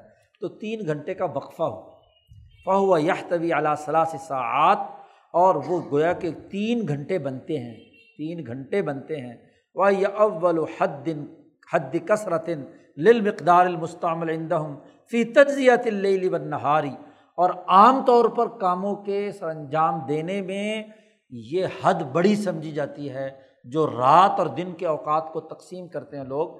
تین گھنٹے ہی آدمی کسی کام پر فوکس کر کے کام کر سکتا ہے۔ مسلسل چھ یا آٹھ گھنٹے اپنی توجہ ہاں جی کسی بھی کام کی طرف یکسوئی کے ساتھ نہیں دے سکتے۔ ایک ہے وقت گزاری۔ زیادہ سے زیادہ تمام تر توجہ کے ساتھ کوئی ایک کام اس پر تین گھنٹے کی توجہ دی جا سکتی ہے۔ ڈھائی سے تین گھنٹے۔ تو اتنے گھنٹے کے بعد اس کو وقفہ کرنا ہے اور نماز پڑھنی ہے۔ ایک تو اس نماز پڑھنے سے ملکیت طاقتور ہو جاتی ہے، دوسرا دماغ کو ریلیکس ملتا ہے۔ جسم جو ہے وہ کیا ہے، اعتدال پر آ جاتا ہے اور پھر آ کر اگلے تین گھنٹے میں وہ کیا ہے، اپنے اگلے کسی کام کے لیے یا اسی کام پر مزید تین گھنٹے زیادہ توجہ سے لگا سکتا ہے۔ لیکن اگر مسلسل ہاں جی اس سے کام لیا جائے تو پھر کیا ہوگا؟ اس کے نتیجے میں وہ کام صحیح طریقے سے نہیں ہوتا، وہ ویسے ہی وقت گزاری کا معاملہ ہوتا ہے۔ عرب ہوں یا اجمی ہوں، دنیا بھر کے تمام لوگوں میں یہ بات ہے۔ اتنی ہی زیادہ سے زیادہ حد مقدار مستعمل ہو سکتی ہے۔ ایک تاریخ کی روایت ہے، اس لیے فی الخبر کہا، فی الحدیث نہیں۔ تاریخ میں یہ بات مورخین نے نقل کی ہے کہ دن اور رات کی یہ جو تقسیم ہے، چوبیس گھنٹے میں، بارہ بارہ گھنٹے کی اور پھر ہر تین گھنٹے کی یہ جو تقسیم ہے ذیلی ہاں جی بارہ، چوبیس گھنٹوں کی، یہ سب سے پہلے آدم ثانی حضرت نو علیہ السلام نے کی تھی۔ ان اول من جز انہارا بلساعت جس نے رات دن کو تقسیم کیا تھا، ان اوقات میں ہاں جی جو گھنٹے مقرر کیے تھے، گھڑی جو سب سے پہلے بنائی گئی تھی، وہ نو علیہ السلام نے بنائی تھی اور وہ توارا سا کیوں؟ اس لیے کہ نو علیہ السلام پہلے نبی ہیں جو رسول ہیں۔ اور رسول وہ ہوتا ہے جو سسٹم بناتا ہے۔ رسول وہ ایک ہے نبی۔ نبی تو صرف خبر لانے والا ہے۔ خبر پر عمل کرو یا نہ کرو، تو نور علیہ السلام سے پہلے تو امبیا تھے، آدم سے لے کر شیش علیہ السلام تک۔ اور ان امبیا نے آ کر لوگوں کو اچھی باتوں کی تعلیم دی، خبر دی، اس پر سسٹم بنانے کا عمل۔ اور سسٹم میں یہ لازمی بھی ہے کہ جو بات، جو لوگ اس کاموں کو، اچھے کاموں کو نہ کریں، تو ان کو سزا کیا دینی ہے۔ اس میں جزا و سزا کا ہر جب بھی سسٹم قائم ہوگا تو سزا و جزا کا قانون ضرور آئے گا۔ اس لیے پہلے رسول، اول الرسول جو ہے وہ نو علیہ السلام ہے تو سسٹم بنانے کا کام جب نو علیہ السلام نے کیا، تو سسٹم کے لیے اوقات کا، کی تقسیم کار ضروری تھی۔ تو سب سے پہلے انہوں نے ہاں جی رات دن کو چوبیس گھنٹوں میں اور پھر دن اور رات کے بارہ بارہ گھنٹے اور پھر ہر ایک کی تین تین گھنٹے کی تقسیم جو ہے یہ سب سے پہلے نور علیہ السلام نے کی توارا سا ظالی کا بنو ہو تو چونکہ آدم ثانی ہے وہ، تو ان کی پوری نسل انسانیت میں یہ جو گھنٹوں کی تقسیم ہے، اسی طریقے سے مسلسل چلی آ رہی ہے۔ اسی کی بنیاد پہ۔ اس لیے آپ نے دیکھا ہو، چاہے دنیا کا کوئی خطہ یا ملک ہو، وہاں گھنٹے چوبیس ہی ہوتے ہیں۔ جی یہ نہیں ہے کہ کسی نے کوئی نیا انقلاب آ گیا ہو تو انہوں نے آ کر کیا ہے؟ آج سامراجی دور کے اندر بھی انہوں نے گھنٹے بدل کر پچیس تو نہیں کر دیے۔ وہی چوبیس کے چوبیس ہی گھنٹے ہیں۔ وہی تقسیم ہے کیونکہ یہ انسانی فطرت میں داخل ہو گیا۔ سسٹم کا یہ معاملہ جو نو علیہ السلام سے چلا تھا۔ دو اصول ہو گئے۔ تیسرا اصول یہ بھی ہے۔ اصل السالس دو اصول ہو گئے تھے۔ تیسرا اصول یہ ہے کہ وہ وقت جو مقرر کیا جائے کل انسانیت کے لیے۔ تو دنیا بھر میں پھیلے ہوئے جو اول انسان گزرے ہیں، وہ ان اوقات میں کوئی عبادت یا کوئی کام کرتے رہے ہیں، تو ان کی اتباع میں وہ کام کیا جاتا ہے، وہ وقت مقرر کیا جاتا ہے۔ یعنی اس پر ایک تاریخی تسلسل موجود ہے۔ تو تاریخی تسلسل موجود ہو، تبھی اوقات کار متعین کیے جاتے ہیں تاکہ اس تسلسل کو، اس روایت کو برقرار رکھا جائے۔ پہلے والا مام پہلا اصول بنیادی کیا تھا؟ کہ روحانیت متوجہ ہوتی ہے مالا اعلیٰ کی اس دنیا کی طرف۔ دوسرا اصول کیا تھا؟ یعنی مکلفین کی حالت کا لحاظ رکھنا ہے۔ اصل بات تو یہ ہے، پہلے تھا روحانیت کا نازل ہونا۔ اور دوسرا اصول بنیادی طور پر ان انسانوں کی حالت کو پیش نظر رکھنا ہے۔ اور انسانوں کی حالت یہ ہو کہ وہ تشویشات وغیرہ ان تمام چیزوں سے فارغ ہو۔ کیونکہ آپ نے وہاں پہلے تین باتیں پڑھی تھیں۔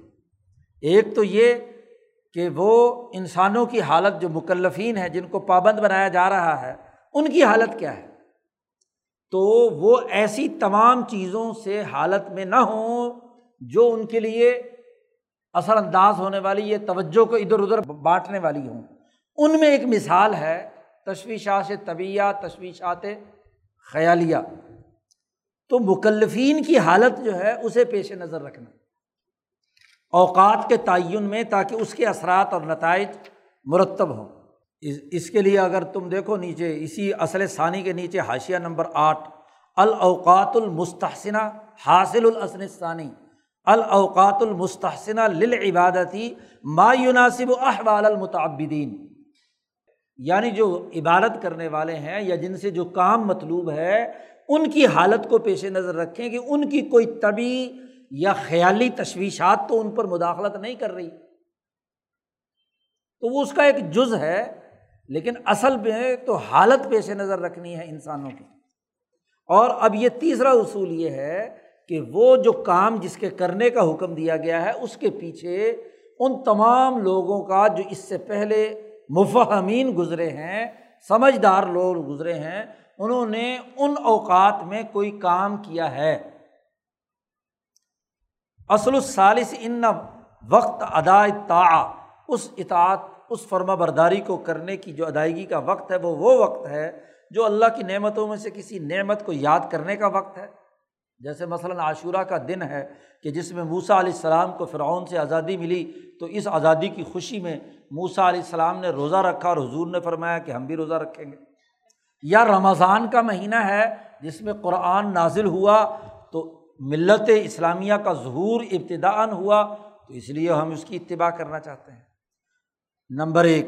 نمبر دو، وہ مذکر لطاعت امبیا علیہ السلام لرب کہ وہ یاد کرانے والی ہے اس اطاعت کو جو امبیا علیہ السلام نے اپنے رب کی کی ہے۔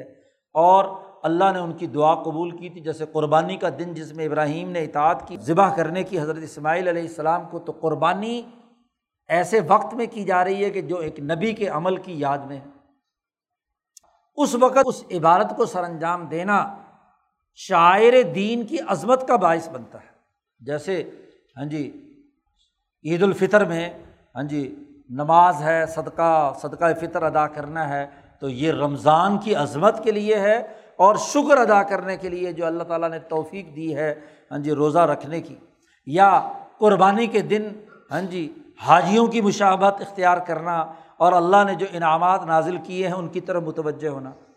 یا چوتھی ایک اور چیز بھی ہے کہ تمام نیک لوگوں کا طریقہ جاری ہے لوگوں کی زبان پر کہ وہ لوگ اللہ کی عبادت کرتے رہے۔ مثلاً پانچ اوقات، تو یہ پانچ اوقات امبیا کا طریقہ رہا ہے۔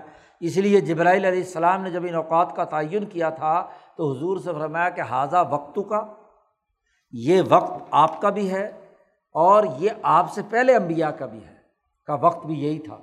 تو گویا کہ حضور سے پہلے امبیا کا جو وقت تھا، اس کو پیش نظر رکھ کر یہ پانچ اوقات مقرر کیے گئے۔ اس تاریخی تسلسل کو برقرار رکھا۔ یہ جیسے رمضان کی ایک اور مثال جو اس تفسیر میں بیان کی گئی ہے کہ اللہ پاک نے کہا کتبہ علیکم السیام تم پر روزہ فرض کیا گیا ہے، جیسے تمہارے سے پہلے لوگوں پر فرض کیا گیا تھا، تو اسی تسلسل میں روزے کی عبارت رکھی گئی ہے۔ یا عاشورہ کا روزہ ہماری نسبت سے، ایک ہے موسا علیہ السلام کی نسبت سے اور ایک ہماری نسبت سے۔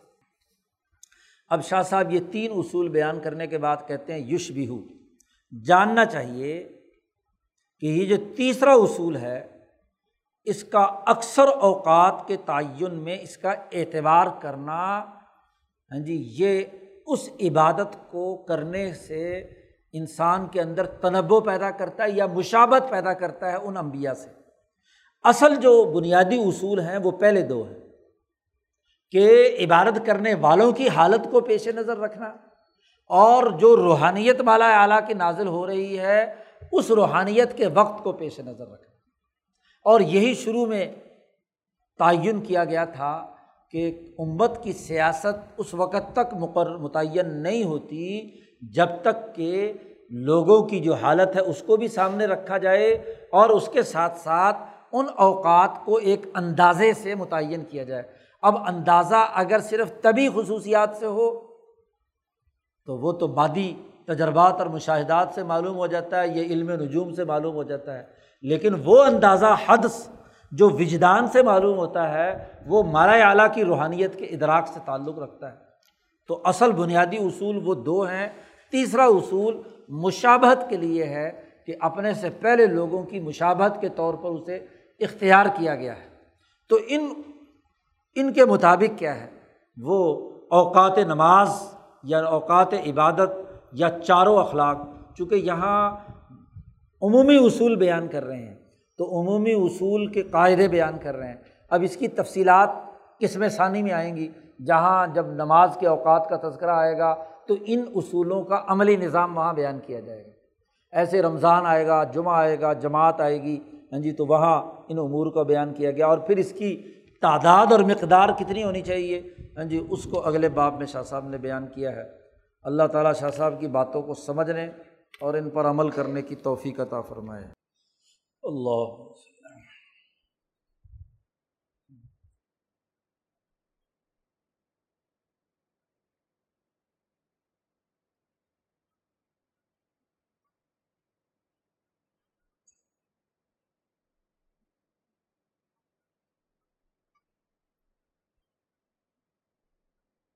اجمائی